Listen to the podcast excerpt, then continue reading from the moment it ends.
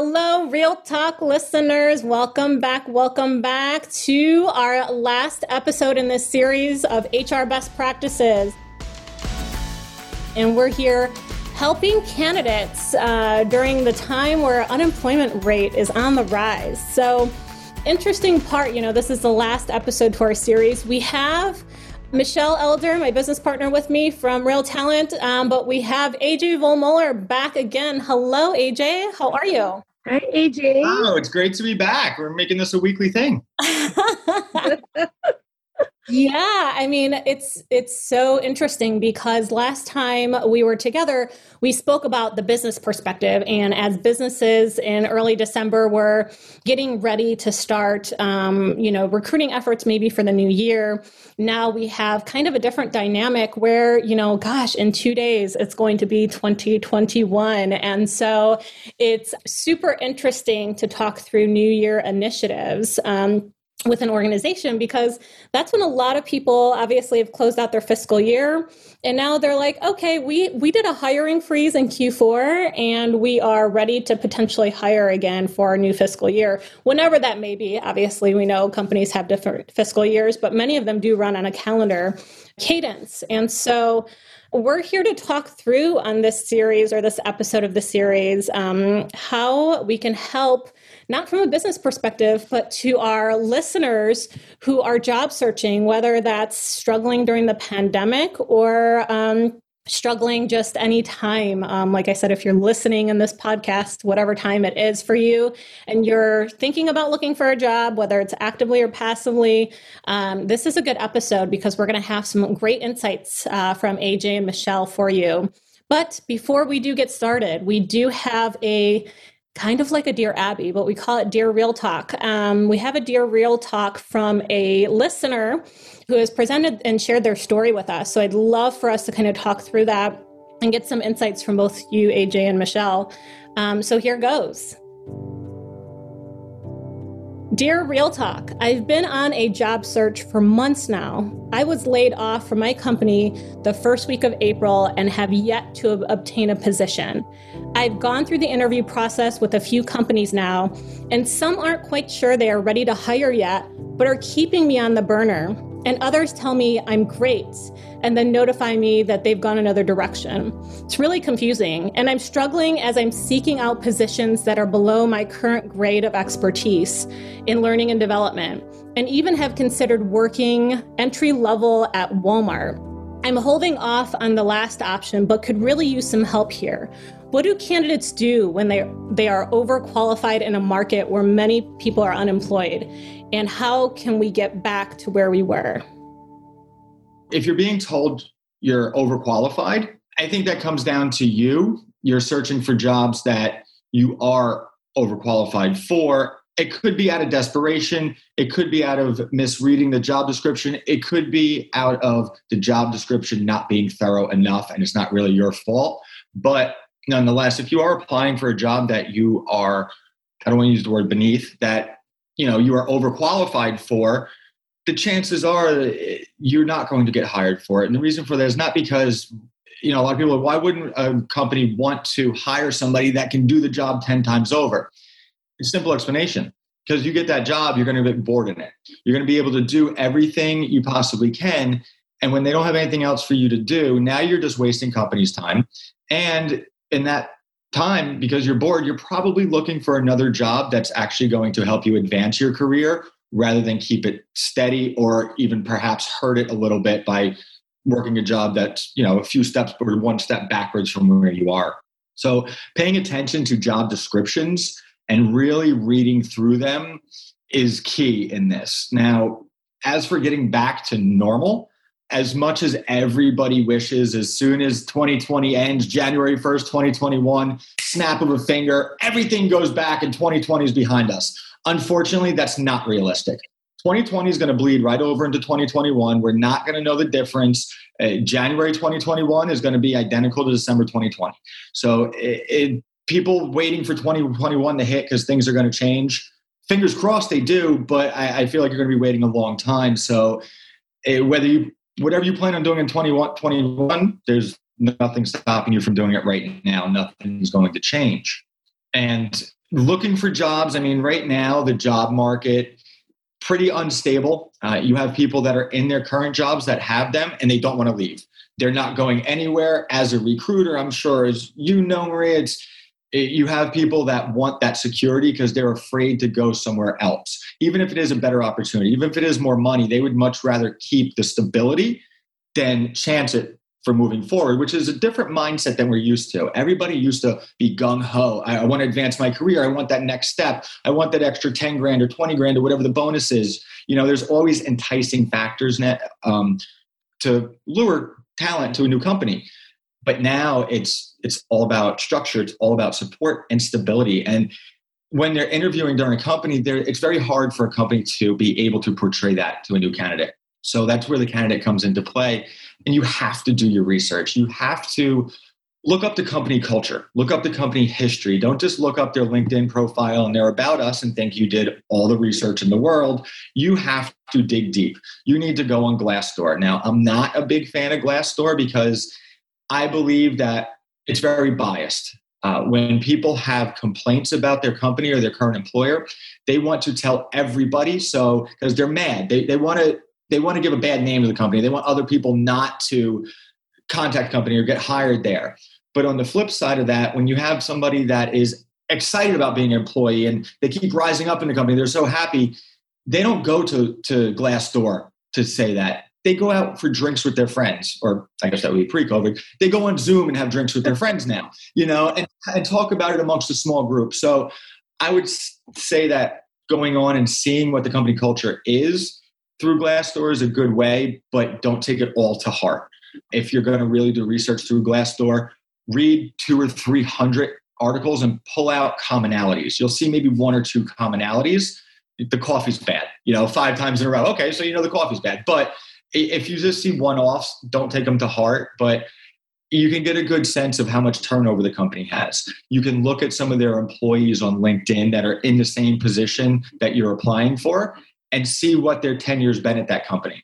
Um, if it's a smaller company, they might it might be more of a rotating door. If it's a, I mean a, a bigger company, might be more of a rotating door. Smaller companies right now have the advantage. They value their employees. They are doing everything they can to keep their employees because it costs them an arm and a leg to retrain. The one thing candidates don't realize is that companies have a 25% ish burden on top of every candidate they hire which means whatever your salary is, the company per year is paying 25% in addition to your salary because of the insurance, because of, you know, just all the burdens that come along with that. So, and even the training, it, it costs money to train a candidate. Now, big money, big companies have that money to burn. They say, okay, we lose 20 grand in training because it didn't work out. We'll just reapply it to the next candidate. Small companies can't do that. They value their candidates, they value their employees, they make it work for them. They'll most of them will go to the world's end to try to save a candidate and help them rather than hire new. So my advice is nowadays I would say start looking for the smaller companies. They're the ones that at least during this time are probably going to value you and treat you better. Two things, AJ. You said two things and I want to circle back to them. Shoot, I hate when this happens. I forget stuff. I kind of I went sidebar and I don't know if I even circled back around. To- oh no, glad. So the first one I got it. The first thing was um, Glassdoor. I think you nailed it there. I have every time I've looked into a company, I've always gone onto Glassdoor, but I'm doing it knowing that I'm looking for repeated patterns. Right? It's it's not that one off. It's when I hear it, and it's also even I even look into um, like you said, who is saying it. So a lot of times you might get those employees that work that do the work, typically referred to as operations or people that work in the operational part. And you might find that they have a completely different perspective than the folks that have more corporate based or office based jobs. And, and that tells you a lot. But it really is about looking for the patterns in the stories and not just the comment that this is a bad place because one of the things that Marie and I talk about a lot when it comes to culture is that um, company culture is virtually impossible because it all depends on that work group and the leader of that work group, right? So you might have a company that is considered not good to work at, but you've got a great boss. So your work group is amazing. So I think it's really looking at the bigger picture and not focusing in on one thing.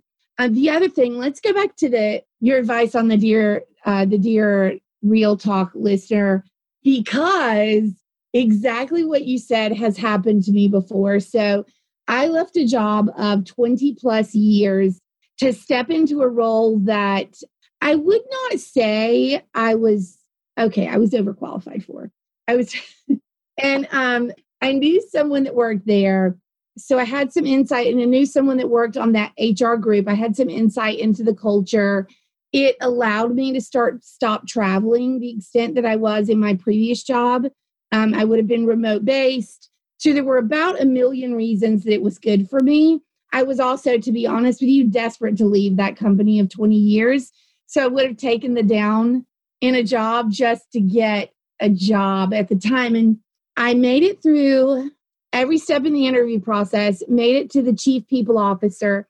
And as we were going through the interview process, he said, Here's my problem. You're going to get bored, and we will have invested in you already. I think, truthfully, the only reason that I was able to still get the job is because I had already thought through all of those and we were able to talk through what that looked like. In fact, um, he had mentioned things like promotional opportunities once I was in place. And I said I wasn't willing to move to Columbus under no circumstances. I had something in my personal life and I wasn't willing to leave my family for that. And so he and I talked a long time about what that meant about my career and how long it was going to take me to get bored and how I was going to tackle that because he didn't want to invest knowing that I might walk away. It ended up being almost two years uh, before I found another opportunity, but I had to, I was prepared to go into that conversation uh, because I'd already talked to previous people about the fact that my resume said something completely different. I love that. Um, overqualified for the role that I was taking. Now, let me ask you a question, Michelle. You said that you were in that role for two years before leaving. Yeah. Of those two years, how long was spent looking for the other role before you actually left? Less than four months. And only that was only the time frame because there was a family crisis within that time frame. So I had to pause the interview process. Okay. So I would say if it weren't for that, probably 45 to 60 days that I paused it, probably would have happened in. And honestly, I wasn't looking. A recruiter reached out to me and I entertained the offer because I figured what could it hurt? That's, you know, I tell people all the time, and I understand recruiters are a dime a dozen these days, and people's. That is totally going on a shirt, AJ. reaching out via LinkedIn, you should always keep your options open. I never ask a candidate, are you looking for a new job or are you on the open market? It's very easy to say no. But if you ask them, are you keeping your options open? The human psyche makes you feel almost closed minded if you say no, because it's very different. You're not on the open market, but you're keeping your options open. And I feel that's true what people should be doing. Even if you're currently happy at your job, you're making the money you want, you got great friends, your work life balance is perfect. Why not? What's the worst that can happen if you entertain another offer or entertain another position? You don't like it? I mean, it can it can only do nothing or perhaps provide something better. It can't hurt. And that's the way I look at anything in life. If it can only do nothing or be better, why not try it? So it comes down to really sifting through those emails, figuring out the ones that were actually sent with a little bit of background information, not just a copy and paste from a dime a dozen recruiter.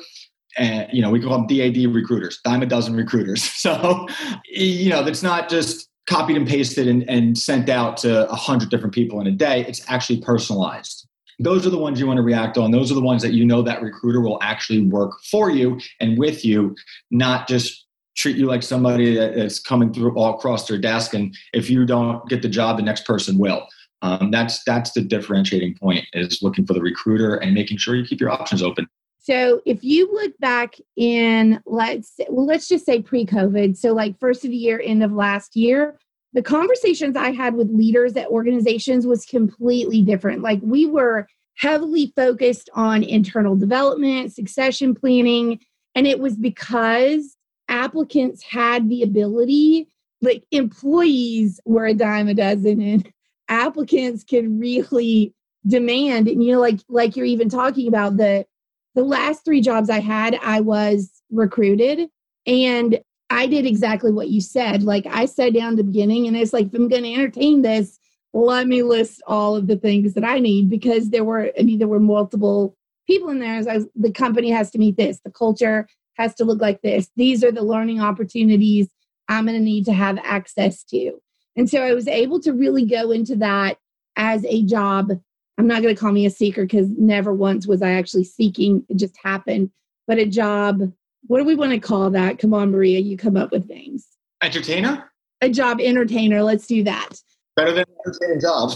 I know exactly. So it really put me in that position where I could say, what company will I take that next step for um, if I'm going to walk away from this? But now the market feels completely different. And now employers sort of have that advantage because they're getting so many more applicants, even like like with our real talk listener that are overqualified just trying to find something. So now I almost feel like we have to shift from where before we were giving employers advice on how to keep great talent. Now we need to talk to those other people, right, and give them advice. How you just worded that is exactly how and why I had to pivot my staffing agency pre and post COVID. Um, after all my clients stopped hiring, I realized it's the candidates that need help now. It's not the employers looking, it's the candidates that need help. So that's when I started the resume writing service because the fact of the matter is, yes, you can get yourself the job. You cannot get yourself that initial interview. Your resume has to do that. You, there's, it's nothing about your personality, uh, nothing about anything at all. The only way you get that initial interview is through a resume.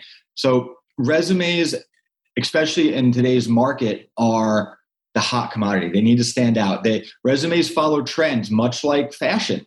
10 years ago, it was common to put your face on your resume because it wasn't frowned upon to hire for looks. You know, nowadays you can't do that. It's highly frowned upon. I'm sorry, it wasn't it wasn't frowned upon back then, but it is now because you don't want that.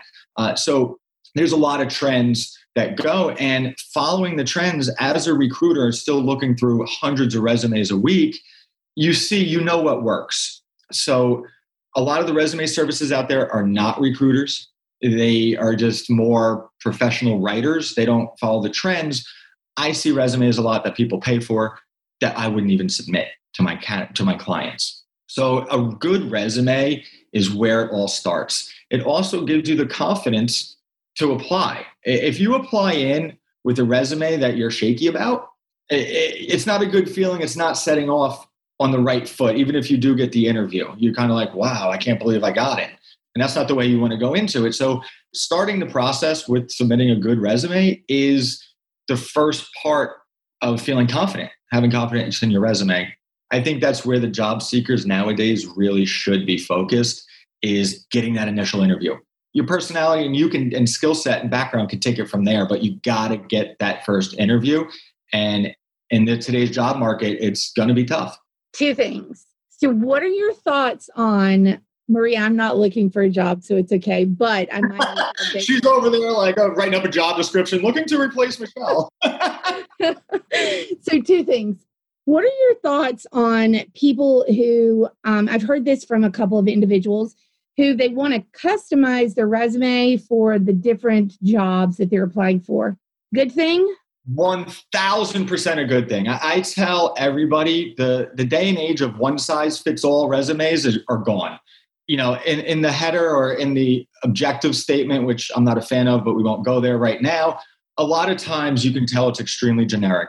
Looking for a job at your company. Like, at least put in the time and effort. If they're going to put in the time and effort to review your resume, to entertain you as a candidate, put in the time and effort to know that you didn't send this exact resume to 100 different employers or potential employers. Also, job descriptions nowadays the requirements that are in the bullet points, the first four or five on your resume, as long I'm assuming it's a you're qualified for the position first.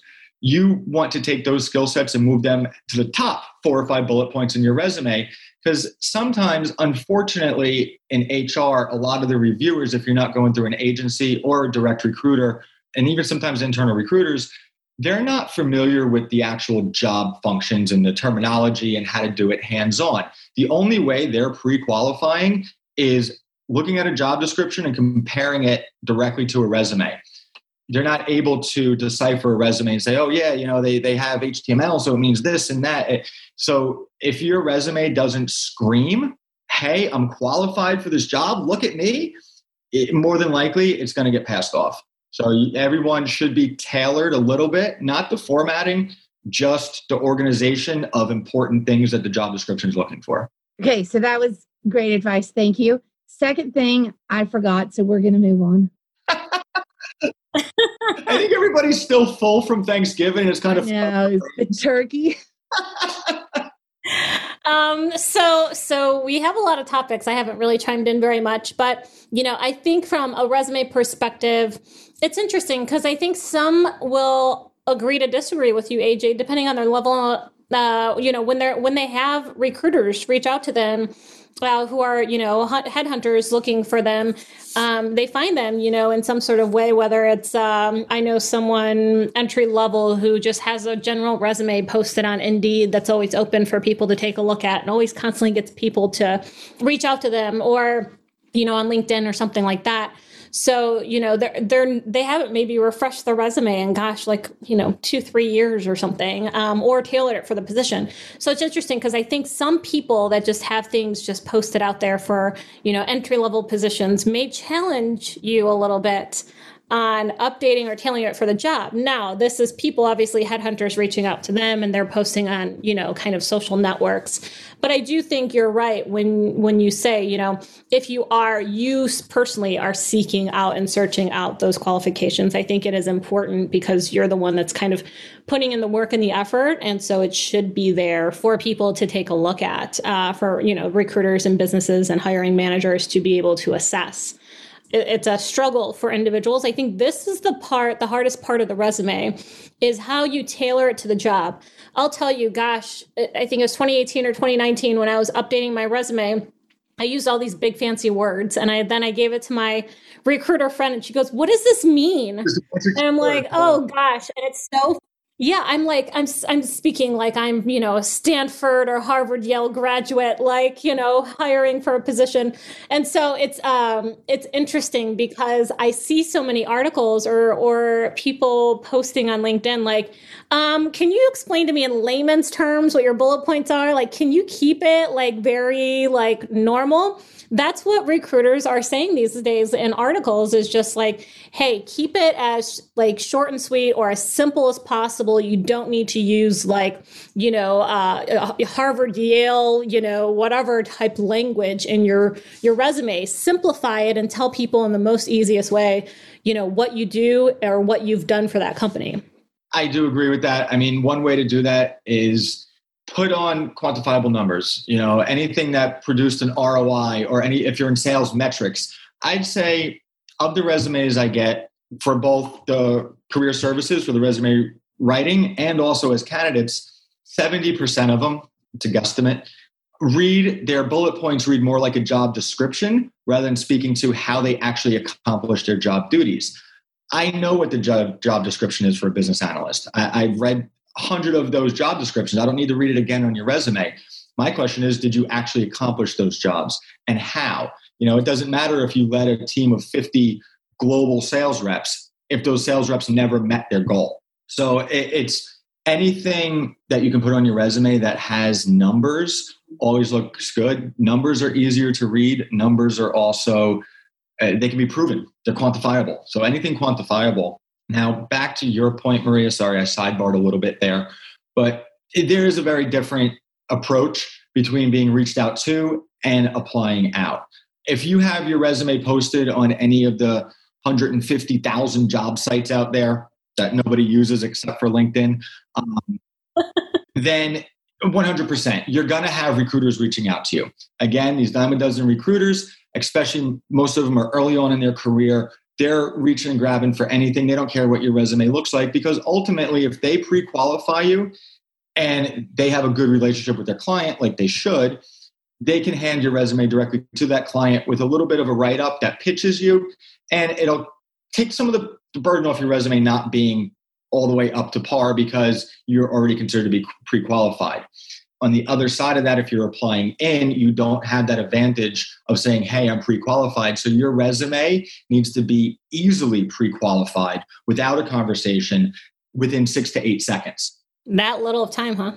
I mean, that's what the average is that a resume gets scanned over. I look at a resume and I, I, immediately scan it. For me, resumes are all about aesthetics, especially initially. I want it to ease of reading. I look at a resume, the first thing I want to see basically, I don't want to have to search for it. I don't want to have to read through paragraphs to find the information I want. I want to see your current company, your previous companies, your current job title, and your dates of employment. Jump off the page at me in bold because that's where I make my first decisions. If you have the past five jobs you've been at for only six months apiece, more than likely I'm probably not going to, unless you're a contractor and it's a contract position. There's exceptions to every rule, but more than likely I'm going to kind of pass that off.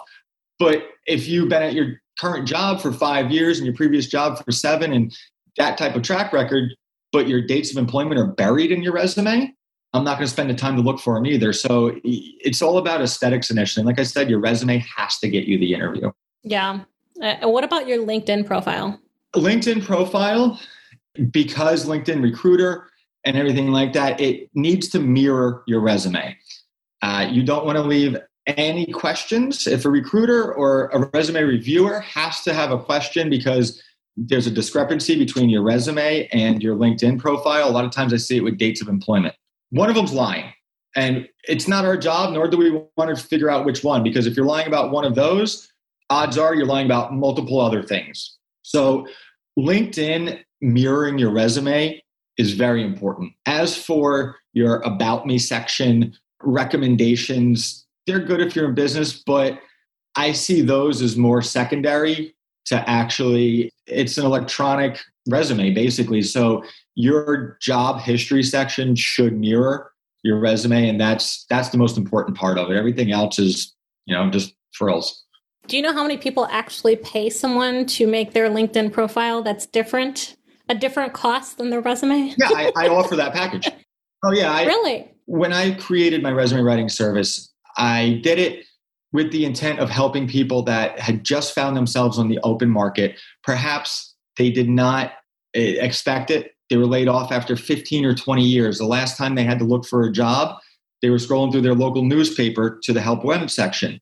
They're not familiar. They never thought they'd have to look for a job again. They don't they don't have a resume or they haven't updated their resume in years and years and years. They never created a LinkedIn because it, you know it just didn't advance they didn't advance with it like that. Never thought they would, they would need it. So yeah, I offer that package and a lot of people do come to me that are business professionals already and ask me, "Hey, how can I juice up my LinkedIn?" And I'll look at their LinkedIn and tell them they're fine the little biography part, it doesn't mean that much. I, I've looked at thousands of LinkedIn profiles. I can't even tell you the last time I read one of those. I go straight to the dates of employment and looking at the company history. You know, you, it's just the main core of it that you're looking for. And that's what I tell people. If you don't have a LinkedIn, create one.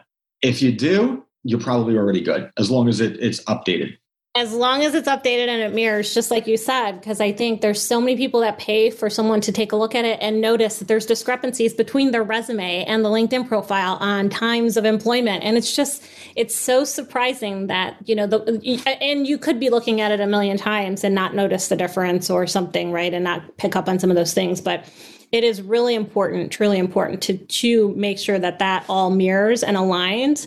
And it's something you look at every day. It's like you walk in the door and you don't see the same problem or the same issue. So I, I think it's good for people to kind of take a look through that and make sure they're assessing their social media avenues. Another thing that I see a lot, and I didn't realize this was I don't to call it a struggle, but this was common, is when you hold multiple different positions within the same company, there's a proper and an improper way to list them on your resume. The wrong way is to list that company and your title, and then the dates of employment specifically for that title.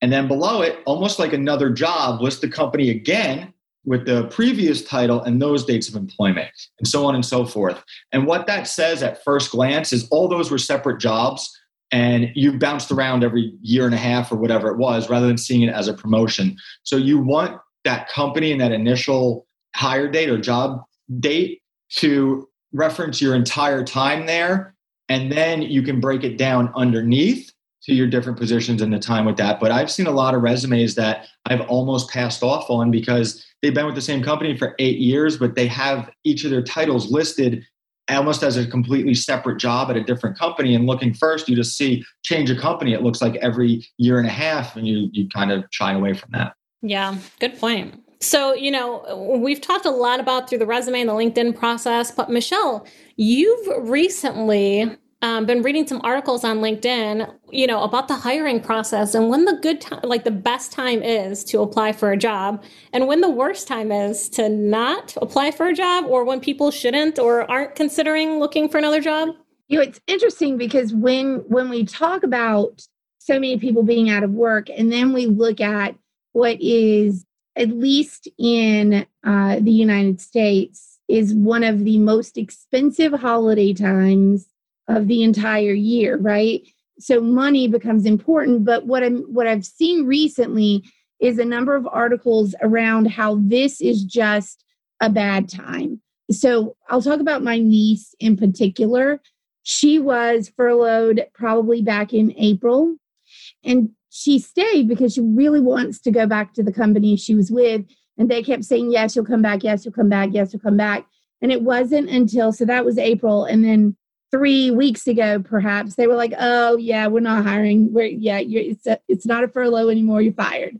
And so she's desperate to find a job because, well, you know, bills and things. Marie and I argue, AJ Marie and I argue all the time. I tell her if it weren't for bills, I would be on a beach with an umbrella drink. Um, I go to work because I have to. Maria goes to work because she wants to the rest of the world just has to. Barter and trade system. Get rid of currency altogether, barter and trade, you know? Right. Except I, I, I, nobody would need a job because nobody would need money, so I don't have anything to offer. So I'd probably get the raw end of that deal. like barter time. But yeah, she's desperate to find a job. And what she's finding is companies are slower to respond than they were.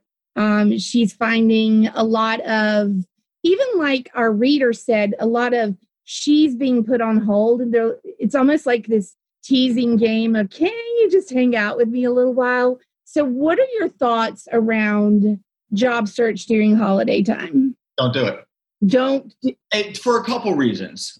Well, as you mentioned, uh, specifically now 2020, everybody's staying put. But as a recruiter, I quickly learned early on in my career the hot time to find a job is in quarter four of whatever that company's fiscal is, and only in like the first month and a half, two months. So let's say October into November is prime time because at that point, companies and departments, their books are open, they're looking at them, and they're realizing how much extra budget they really have.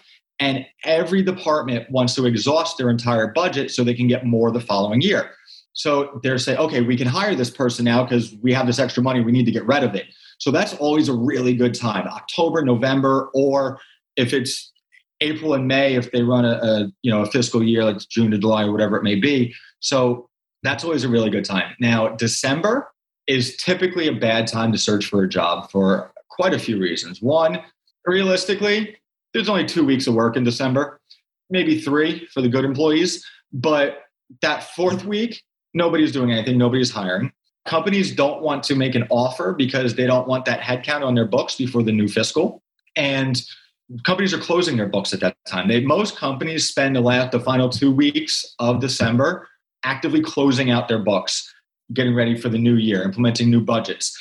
They're not looking to adjust anything in those books because of a last minute hire.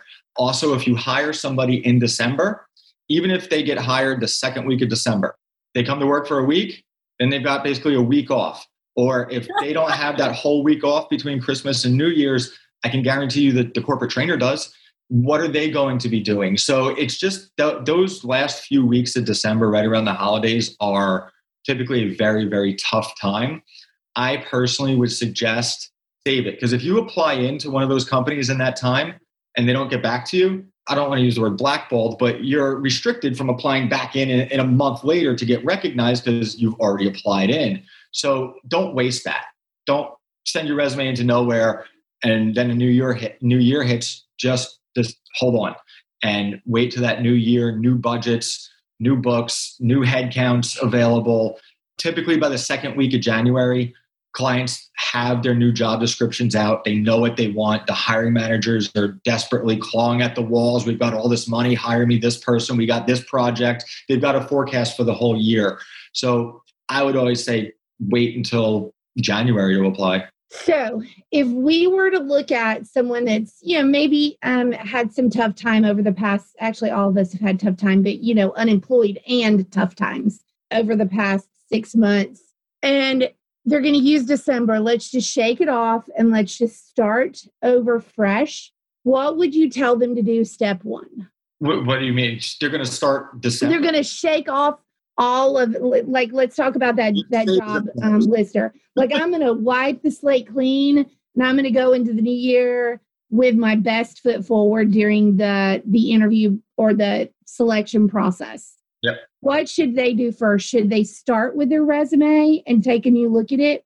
That best foot forward is your resume. Your resume is your foot. Unless some people you know if you're a referral there's always one-off cases. If you're a referral, you have direct contact with the hiring manager. Eh, your resume doesn't need to be up to par because you're, you're physically going to hand it to them or you know somebody in common. There's a buffer in there. But if you're submitting into an ATS or you're submitting into an internal recruiter or even an external recruiter, then your resume needs to stand out in order to get recognized because no matter how good you are at your job and no matter how good you know you are at your job and nobody's better at it than you you don't even get the chance to tell that and express that unless your resume gets you that chance.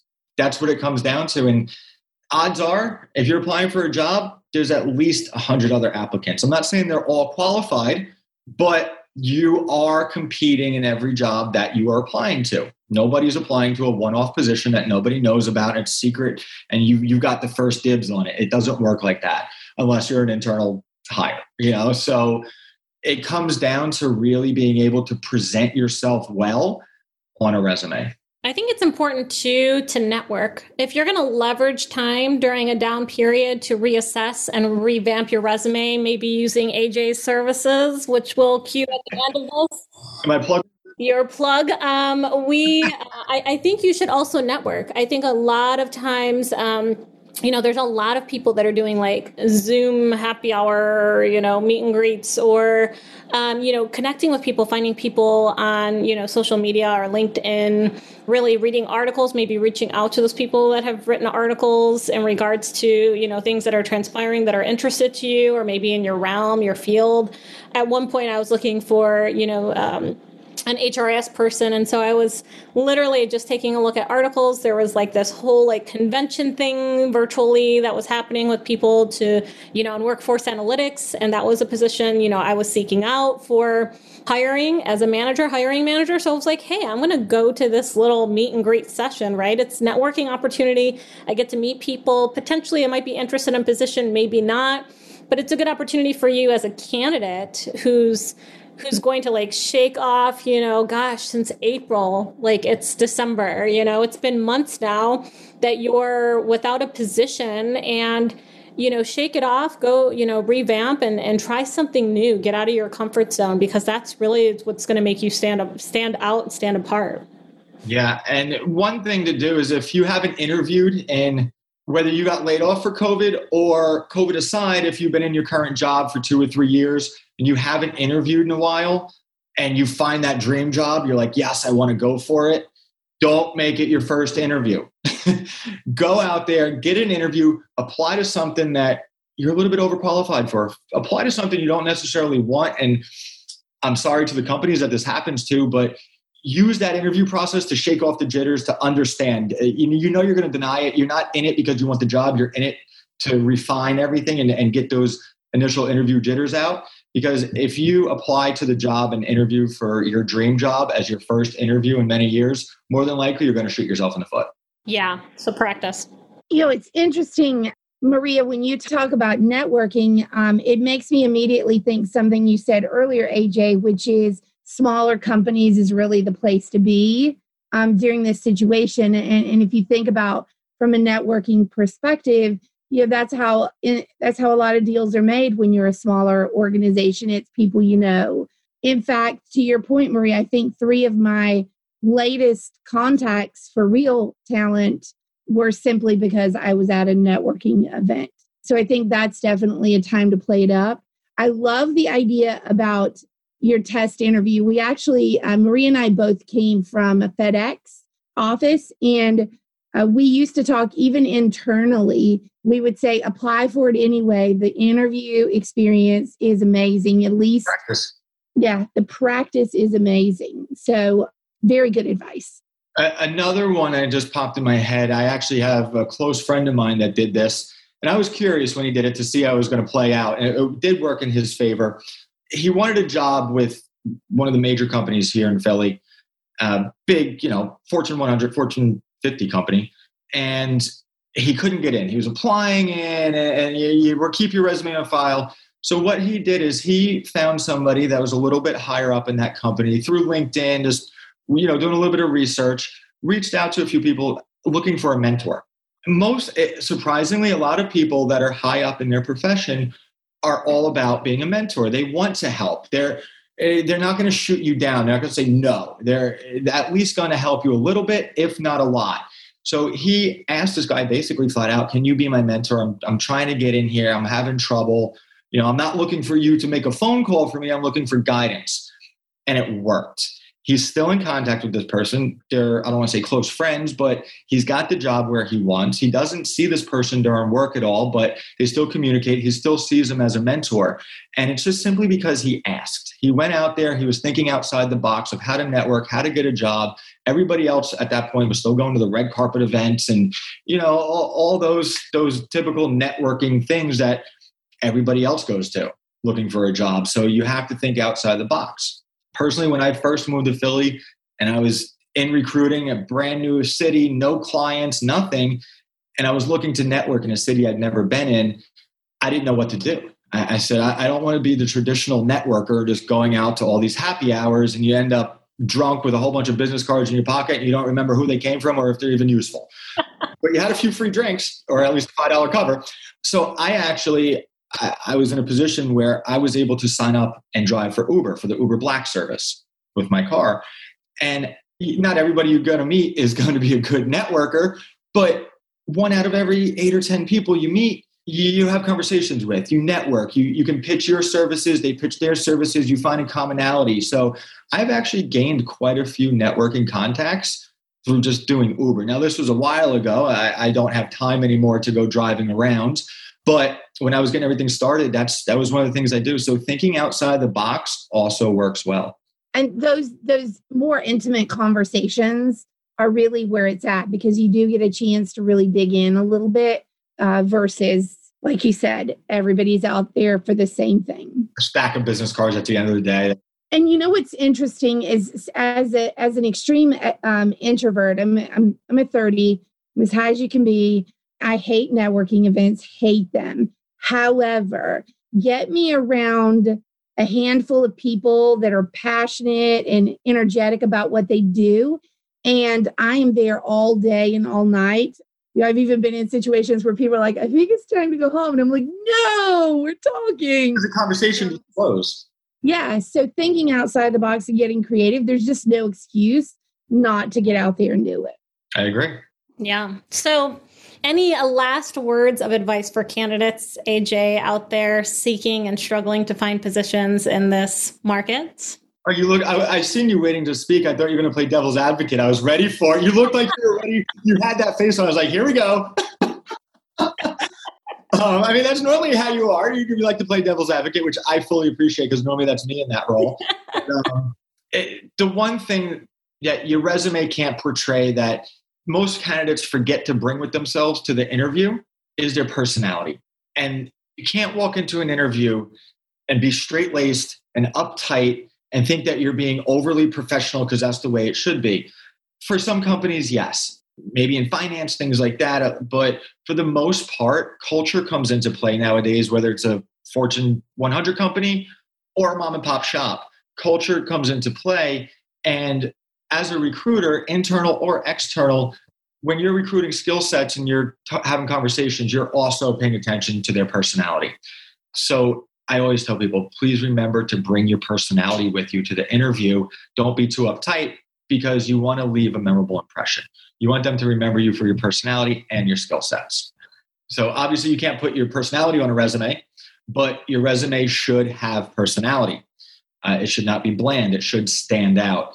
So that's one of the things that you know I, I geared towards with my resume writing service is making sure that your resume is standing out. It will get noticed, and you know with modern trends and resumes. Yeah, the resume will get you into the door potentially, um, but you essentially will be able to sell yourself and get the job. So we could have a whole other session on personalities during interview processes.